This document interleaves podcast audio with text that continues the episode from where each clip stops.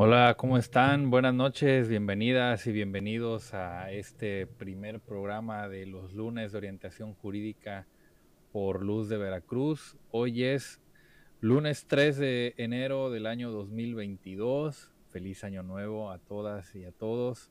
Gracias por conectarse a esta, a esta emisión de los lunes de orientación jurídica. Mi nombre es Héctor Viveros y agradezco mucho a la Fundación Luz de Veracruz a sus directores, a sus presidentes, Lalo Velázquez y Rosy Velázquez. Muchas gracias por permitirme otra vez llegar hasta las personas que están al pendiente de las transmisiones de la Fundación y compartirles un poco de eh, información jurídica que les va a servir para el día a día. Em, bueno, pues eh, vamos a empezar directo. La verdad es que es, este tema que vamos a ver hoy les va a volar la cabeza a varios, a varias personas, porque em, pues resulta que es un, un, un, tema que al que cualquiera puede estar expuesto, sobre todo aquellas personas que tengan hijos o que tengan hijas y em, pues que todavía no los hayan reconocido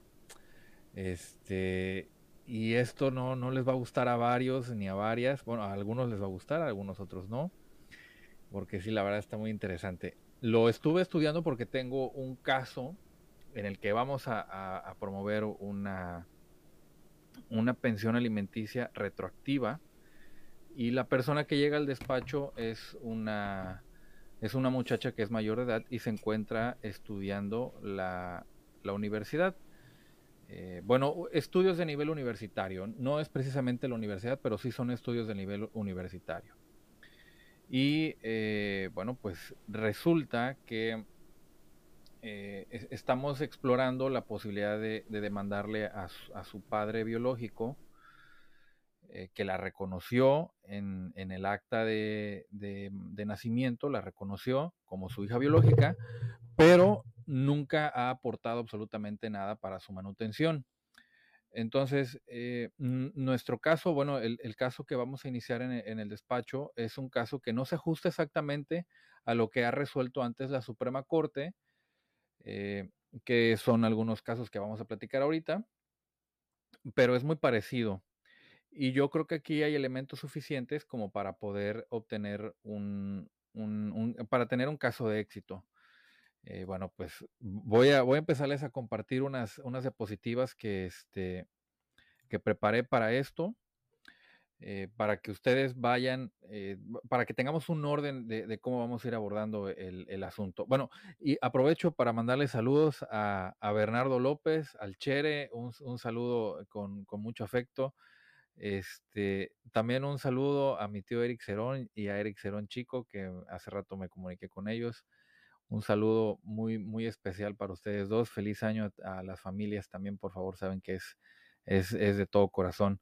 Eh, también saludos a la maestra Rosa, a la maestra Rosa Ayala y al maestro Lupe Velázquez también. Un, un, saludo con mucho afecto desde acá. Espero que nos veamos pronto y espero que la hayan pasado bien ellos y que ustedes también la hayan pasado muy bien en este, en este fin de año del 2021 y el inicio del 2022.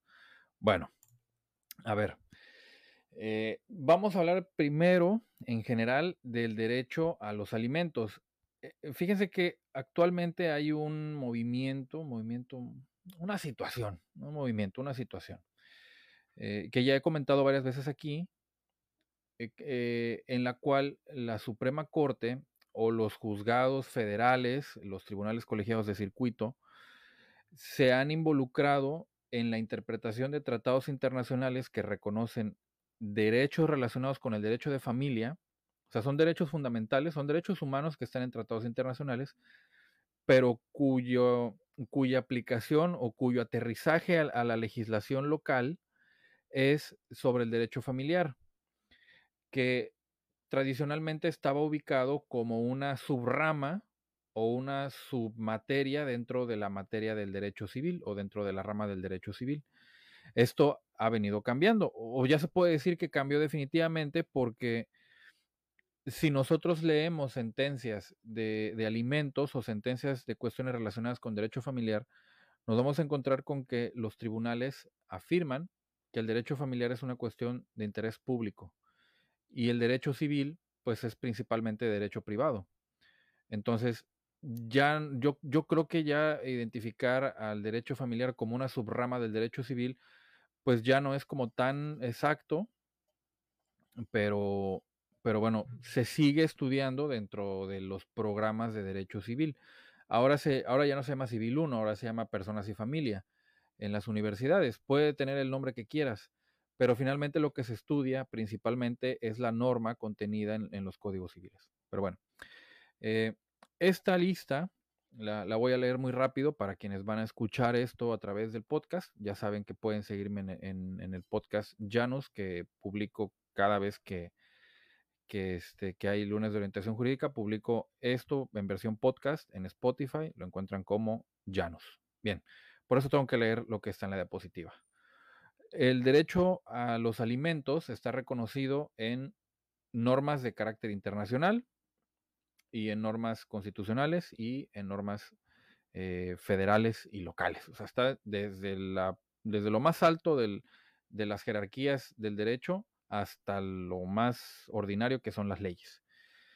En la Declaración Universal de los Derechos Humanos lo encontramos en el artículo 25, párrafo primero. En la Ley de los Derechos de las Personas Adultas Mayores, esto es muy importante, lo encontramos en el artículo 5, fracción tercera, inciso A. En el Pacto Internacional de los Derechos Económicos, Sociales y Culturales lo encontramos en el artículo 11.1 en la Convención sobre los Derechos del Niño, obviamente incluye a las niñas, lo encontramos en el artículo 24, párrafo segundo, incisos C y E, y también en el artículo 27.3 de la misma Convención sobre los Derechos del Niño. También en el artículo 11 de la, de la Declaración Americana de los Derechos y Deberes del Hombre, en el artículo 12.1 del protocolo adicional a la Convención Americana sobre Derechos Humanos en materia de derechos económicos, sociales y culturales o el protocolo de San Salvador. En la Ley General de los Derechos de las Niñas, los Niños y los Adolescentes, en el artículo 103, fracción primera. Y por supuesto, en el Código Civil del Estado de Veracruz, en los artículos 234, 239, 242 y 246. Eh, y en el artículo cuarto constitucional, eh, párrafo noveno, eh, que habla sobre el interés superior del menor y las cosas que están incluidas en, el interés superior de la niñez. Perdón, la Constitución eh, mexicana dice interés superior de la niñez. Bueno, entonces, lo que vemos es que los alimentos tiene un marco jurídico muy amplio que abarca desde tratados internacionales hasta las leyes locales como el Código Civil de Veracruz. Y esto lo que genera es que el reconocimiento sea cada vez más amplio y sobre todo que hay dos formas de conocer el derecho a los alimentos. Por un lado, como regla, como tal, así, si una persona nace, entonces es acreedora alimentaria, y también como principio, que establecería algo así como que toda persona que nace tiene derecho a los alimentos. Entonces, eh, no hay una consecuencia jurídica directa, pero sí hay una propuesta de una consecuencia jurídica. Esa podría ser una, diferencia entre los principios y las reglas como tal. Pero bueno, entonces, la Suprema Corte ha resuelto tres casos en los que habla, bueno, probablemente ha resuelto más, pero nosotros tenemos conocimiento al menos de tres. Dos están mencionados aquí y durante la exposición voy a ir hablando del tercero.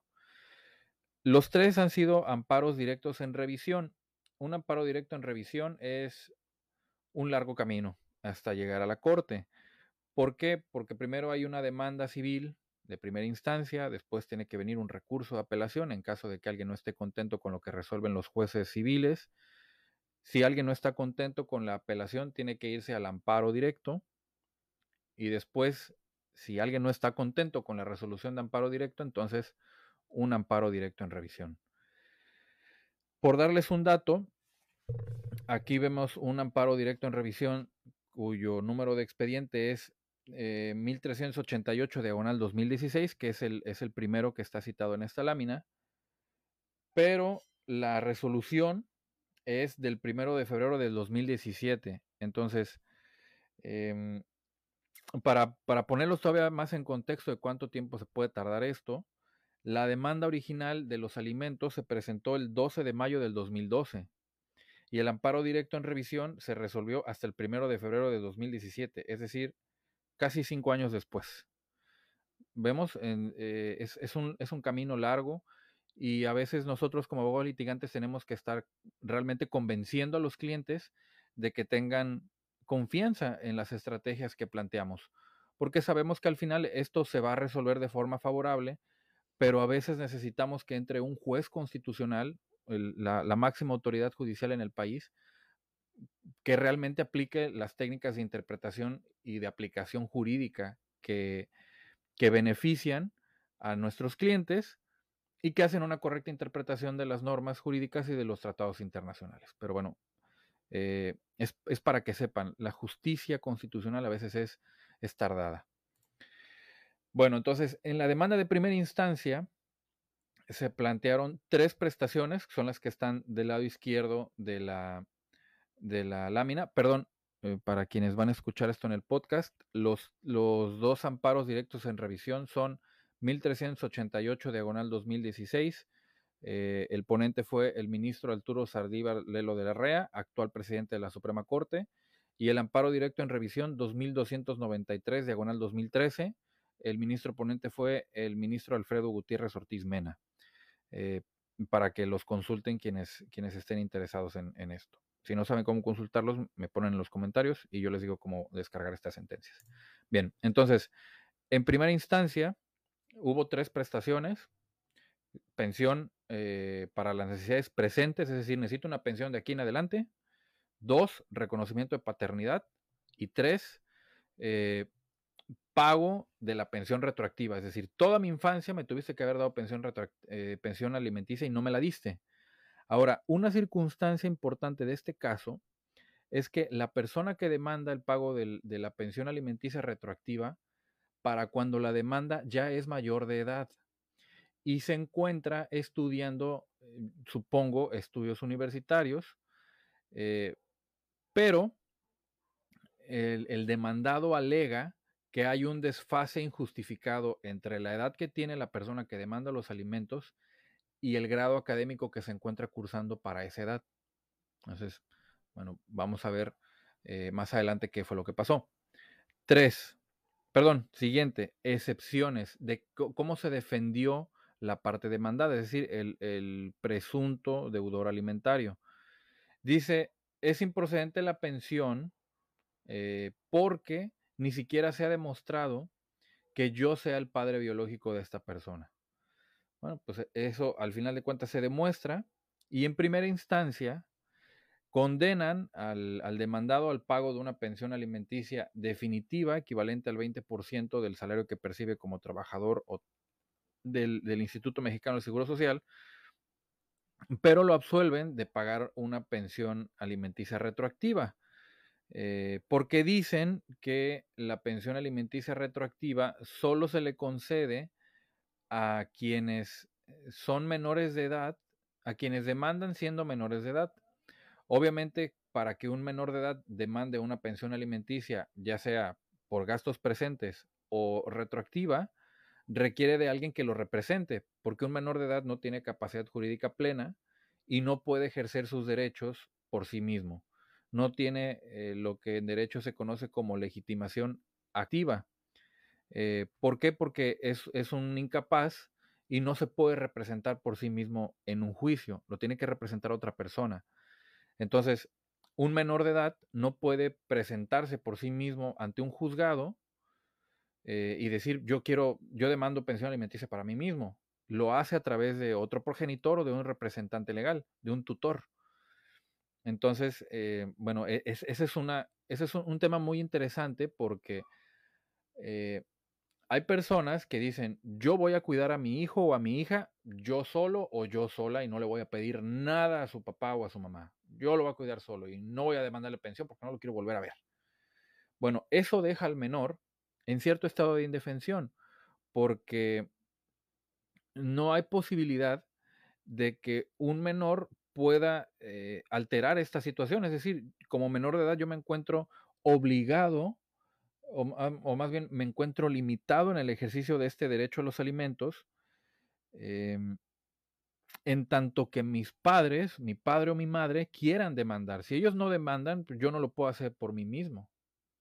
o, o, tendría que acudir a otra persona que me represente en lugar de mi papá o de mi mamá.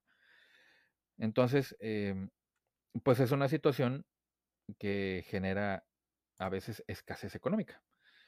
Entonces, como no hay condena de, de, pensión retroactiva, se presenta un recurso de apelación eh, y una apelación adhesiva. Es decir, yo soy el que demanda, yo, me, eh, yo soy el que se queja de la sentencia de primera instancia, presento una apelación y eh, como resultado del recurso de apelación, uno se absuelve a quien ya lo habían condenado a que pagara una pensión alimenticia definitiva desde la sentencia en adelante, bueno, lo absuelven.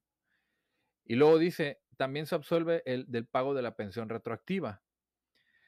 Entonces, em, supuestamente dice, bueno, quien está demandando la pensión alimenticia por gastos presentes ya no es un menor de edad.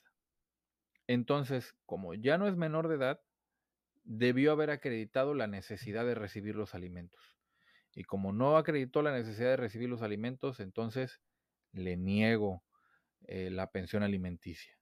Y dos, te niego la pensión alimenticia retroactiva porque hay una... Eh, perdón, además te, niego e, esta, este, esta pensión alimenticia presente desde ese momento hacia el futuro por este desfase que hay entre la edad que tiene quien demanda y el grado académico que cursa.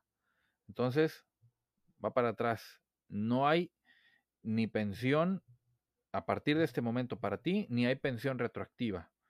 Eh, confirmo en ese sentido la, la, pensión retroactiva. Entonces, se va al amparo. No le gusta, se va al amparo y manifiesta varios agravios o manifiesta varios argumentos. Dice, a mí me deben de dar pensión alimenticia retroactiva por las siguientes razones.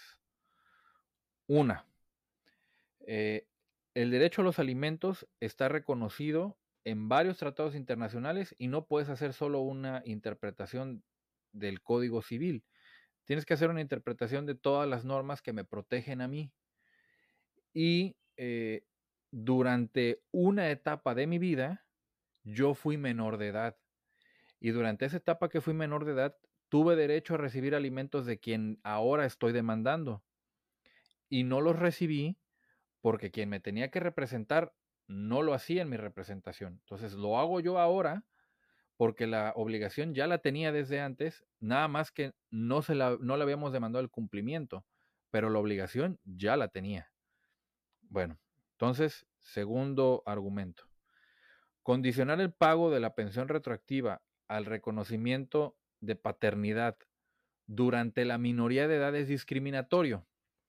A ver, si el derecho a, que yo reciba una pensión retroactiva solo me asiste mientras yo sea menor de edad, entonces hay una distinción por edad. Eh, no por la situación de que yo necesite los alimentos o porque existe la obligación entre parientes, ¿no? entre, padres e hijos, sino que tú estás haciendo una distinción entre la edad de las personas que tienen derecho a los alimentos. Y eso es discriminatorio porque esta diferenciación la estás utilizando para afectarme a mí un derecho. Tres, eh, la minoría de edad supone la necesidad de los alimentos. Es decir, yo demando los alimentos que me debió de haber pagado durante los años que fui menor de edad. Y durante esos años yo no tengo la necesidad de, acreditar que necesitaba los alimentos, porque la ley dice que yo necesito los alimentos durante el tiempo que fui menor de edad. Entonces no tengo que probar nada. Y cuatro dice, el derecho a los alimentos existe desde el nacimiento del menor y no desde su reconocimiento. Entonces, me tienes que pagar los alimentos que me debías o que me debes desde que nací, no desde que me reconociste. Además, esto ya ha sido discutido muchas veces. El nacimiento es el origen de la obligación alimentaria, no el reconocimiento de, la paternidad. Entonces el amparo eh, confirma absorber el pago de la pensión presente porque dice, hay un desfase entre la edad que tienes eh, y no, no combatiste los argumentos. Entre, hay un desfase entre la edad que tienes y el grado académico que cursas. Y además no combatiste los argumentos que utilizó la sala para negarte la pensión de aquí en adelante. Pero te concedo el amparo porque ya hubo otras sentencias de la Suprema Corte donde se reconoce el derecho a recibir pensión alimenticia retroactiva desde el momento del nacimiento, aunque el reconocimiento de paternidad se haya hecho muchos años después del nacimiento. Y cita estos dos, eh, estos dos casos. El, el, amparo directo en revisión 2293, diagonal 2013, que ya lo habíamos mencionado, y cita uno nuevo.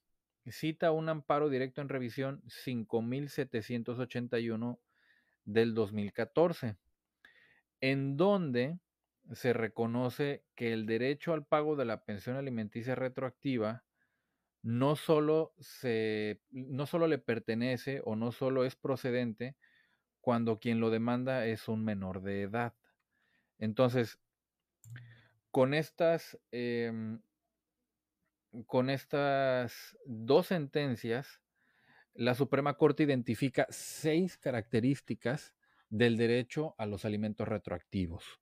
Y esta es yo creo que el, resumen, o creo que es eh, la aportación de las aportaciones más importantes que hace esta sentencia y, de lo que nosotros tenemos que aprender para saber cuándo somos eh, candidatos a recibir el beneficio de una pensión alimenticia retroactiva. Primera característica, Dice, el derecho a los alimentos o el, el derecho alimentario surge desde el nacimiento, no desde el reconocimiento de la paternidad, sino desde el nacimiento. Dos, durante el tiempo que el acreedor alimentario es menor de edad, se presume la necesidad de los alimentos, por lo que no es necesario demostrar que se tuvo la necesidad de los alimentos durante el tiempo que se es o que se fue menor de edad. 3. La única condición para que exista la deuda alimentaria es que exista también un lazo o un vínculo entre padres e hijos derivado de la procreación, no del reconocimiento, sino de la procreación. Ahora, esto también es importante, dice desde la procreación, no desde el nacimiento. ¿Y por qué hay que diferenciar entre procreación y nacimiento? Bueno, eh, procreación pudiéramos equipararlo o hacerlo eh, un sinónimo de concepción. Recuerden que actualmente el Código Civil del Estado de Veracruz y algunos otros códigos civiles o familiares del país reconocen que dentro de los alimentos, además de la comida, el vestido, la atención médica, la educación, también se encuentran los gastos eh, relacionados con el parto y la atención médica de la persona que está en gestación.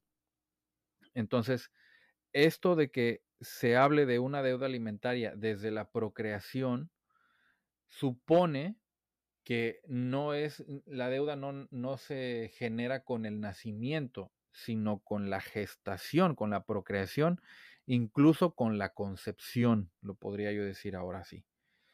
Eh, cuatro, la obligación de dar alimentos es de interés público y por lo tanto no puede ser eh, sujeto de transacción. No, no, puedo llegar a un convenio con una persona para que diga, bueno, tú renuncia de mandarme los alimentos y yo te doy a cambio tanto.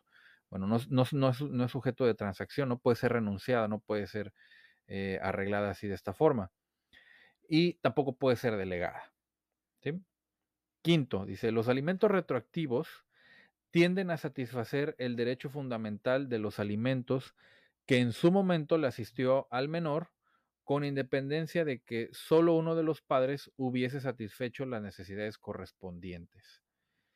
Y seis, es procedente el reclamo de pensión alimenticia retroactiva, independientemente de que lo haga valer un menor, el progenitor de un menor, o el menor de edad cuando alcanza la mayoría de edad.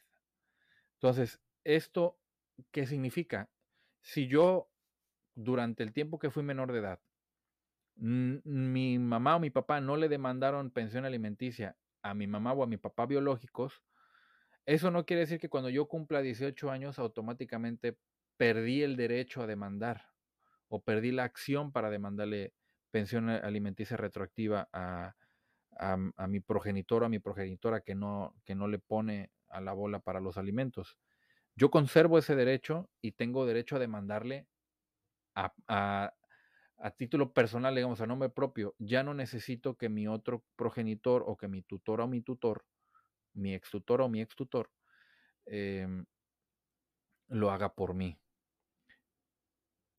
Y ahora, ¿cuáles son las novedades de este amparo, eh, eh, e-, estas resoluciones respecto de los alimentos retroactivos? Bueno, el primer amparo en revisión, que fue el 2293 diagonal 2013, estableció un criterio donde se reclamaban los alimentos retroactivos derivados del reconocimiento de paternidad cuando el acreedor alimentario era un menor de edad, representado por el otro progenitor, es decir, mi mamá o mi papá demandan a mi mamá o mi papá biológicos para que me reconozcan cuando aún soy menor de edad y para que aporten para mis alimentos.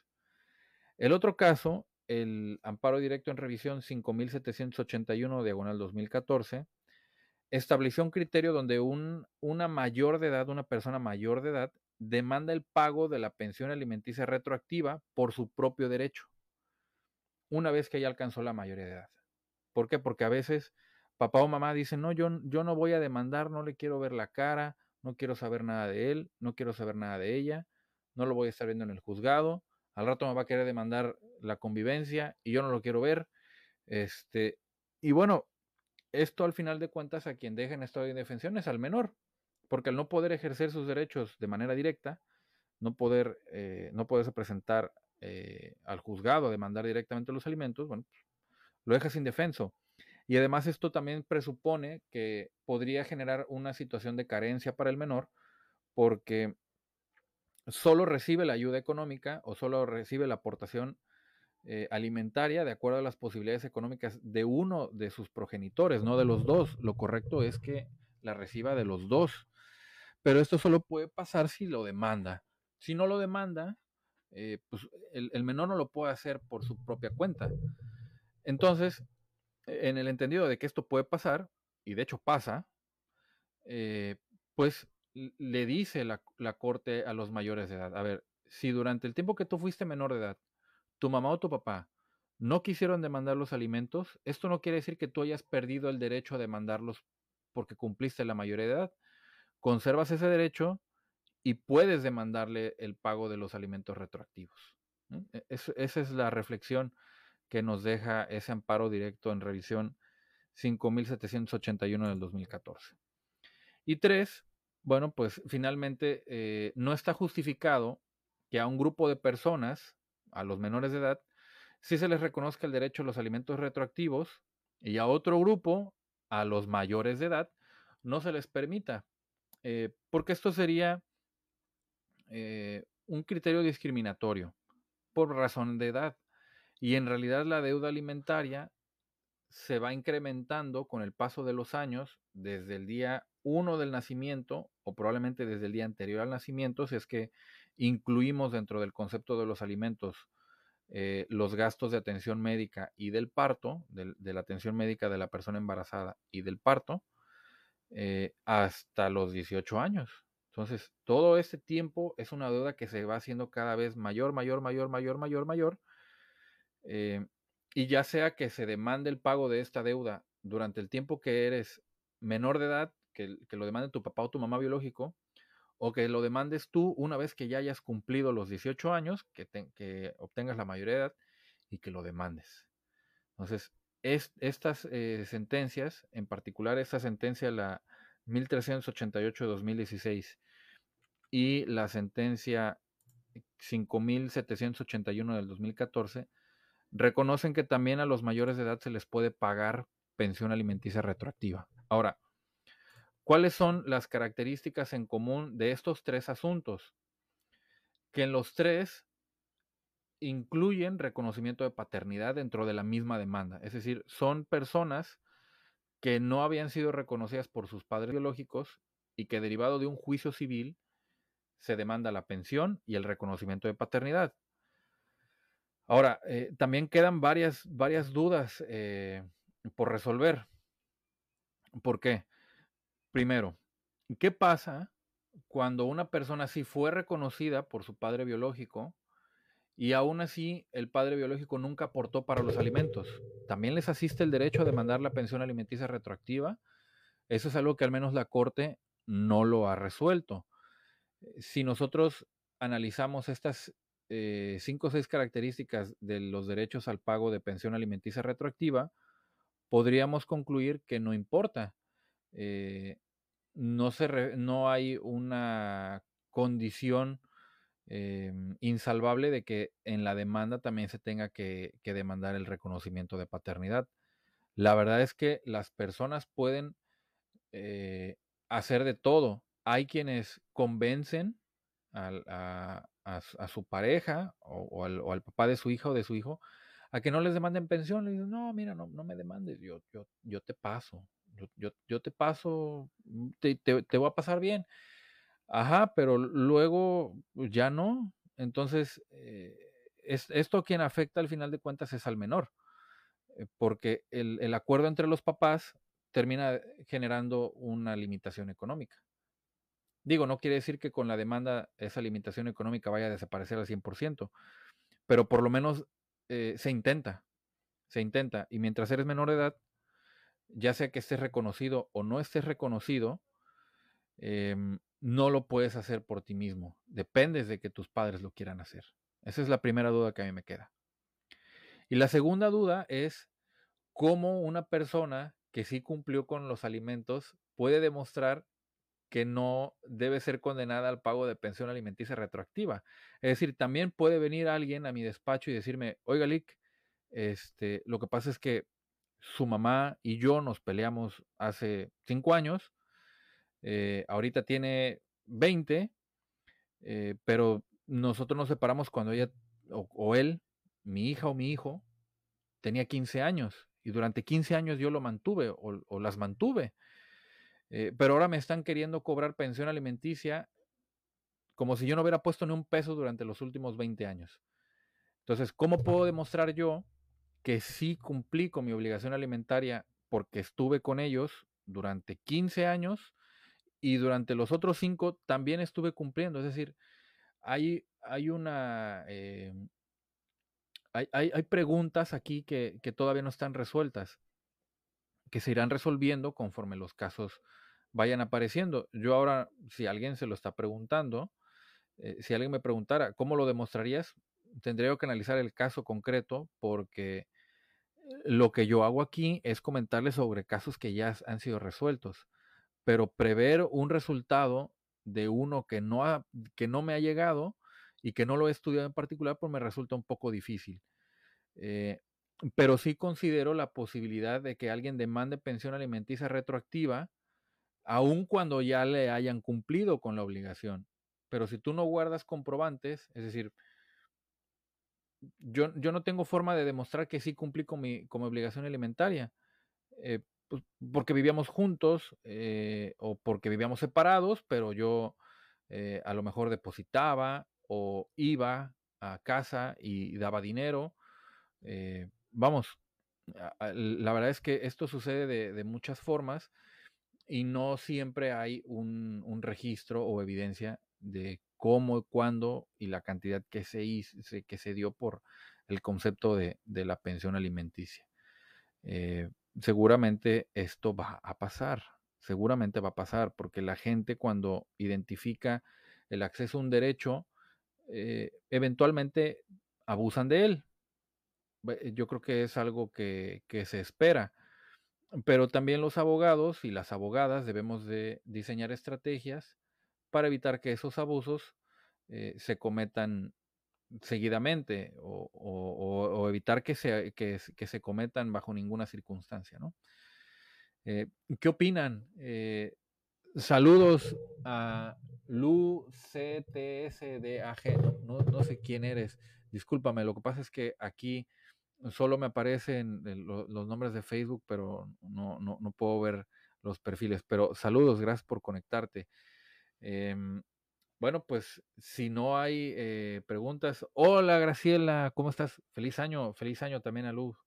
Este, hola Clara, licenciada, licenciada Clara, ¿cómo estás? Buenas noches, feliz año, gracias por conectarte. Em, pues ese, ese, es el tema que, que vamos a, platicar hoy. Eh, muy interesante, va a dar para, para muchos asuntos.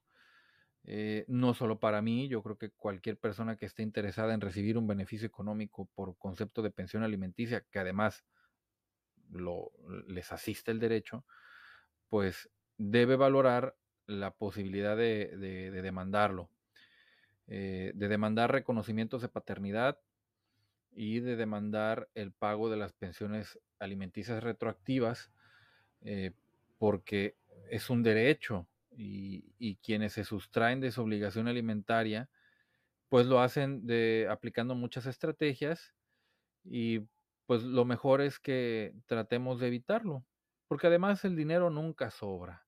El dinero nunca sobra y los gastos van en aumento, sobre todo cuando llegas a la universidad, eh, los gastos van en aumento, durante el tiempo que está uno en, la etapa de la, de la, educación media, bueno, básica y media y media superior, em, pues probablemente lo hagas en la misma casa o en la misma ciudad donde viven tus papás, ¿no? Pero ya cuando vas a la universidad es muy probable que tengas que cambiar de domicilio, porque a lo mejor en la ciudad donde vives no hay la carrera que tú quieres cursar. Entonces eso requiere de, un, de una inversión extra. Eh, y, alguien va a decir, oye, pero también yo tengo que pagar el departamento. Pues, sí, claro, porque los alimentos incluyen la habitación y la educación, entonces hay que pagar los dos. Eh, hay que ponerle para, la, para, las rentas de la pensión, del departamento, del cuarto, de lo que sea donde vaya a vivir tu hijo o tu hija durante la etapa de, la universidad, se tiene que pagar. Em, obviamente, pues estas son cosas que a lo mejor Mm, no las reflexiona uno cuando toma la decisión de tener hijos. Eh, uno como abogado, pues las explora y a lo mejor, pues igual tiene hijos, ¿no? Pero ya con, pleno conocimiento de que esta etapa va a llegar y que esta obligación se tiene que cumplir, ¿no? Pero bueno, me dio mucho gusto saludarlos. Otra vez, feliz año nuevo, feliz 2022 para todas y para todos que se conectaron, para quienes lo van a ver en, los siguientes días, que esto obviamente se queda grabado en, la plataforma de Luz de Veracruz. Eh, consúltenlo, compártanlo con quienes eh, se crean ustedes que les interesa esta información. A quienes lo van a consultar a través de mi canal de YouTube, pues también gracias por consultarlo denle like, suscríbanse a mi canal y a quienes lo están escuchando o quienes lo van a escuchar a través del podcast en Spotify, pues también muchas gracias, compártanlo y suscríbanse. Nos vemos el próximo lunes para otra transmisión de los lunes de orientación jurídica por Luz de Veracruz. Que esté muy bien. Buenas noches.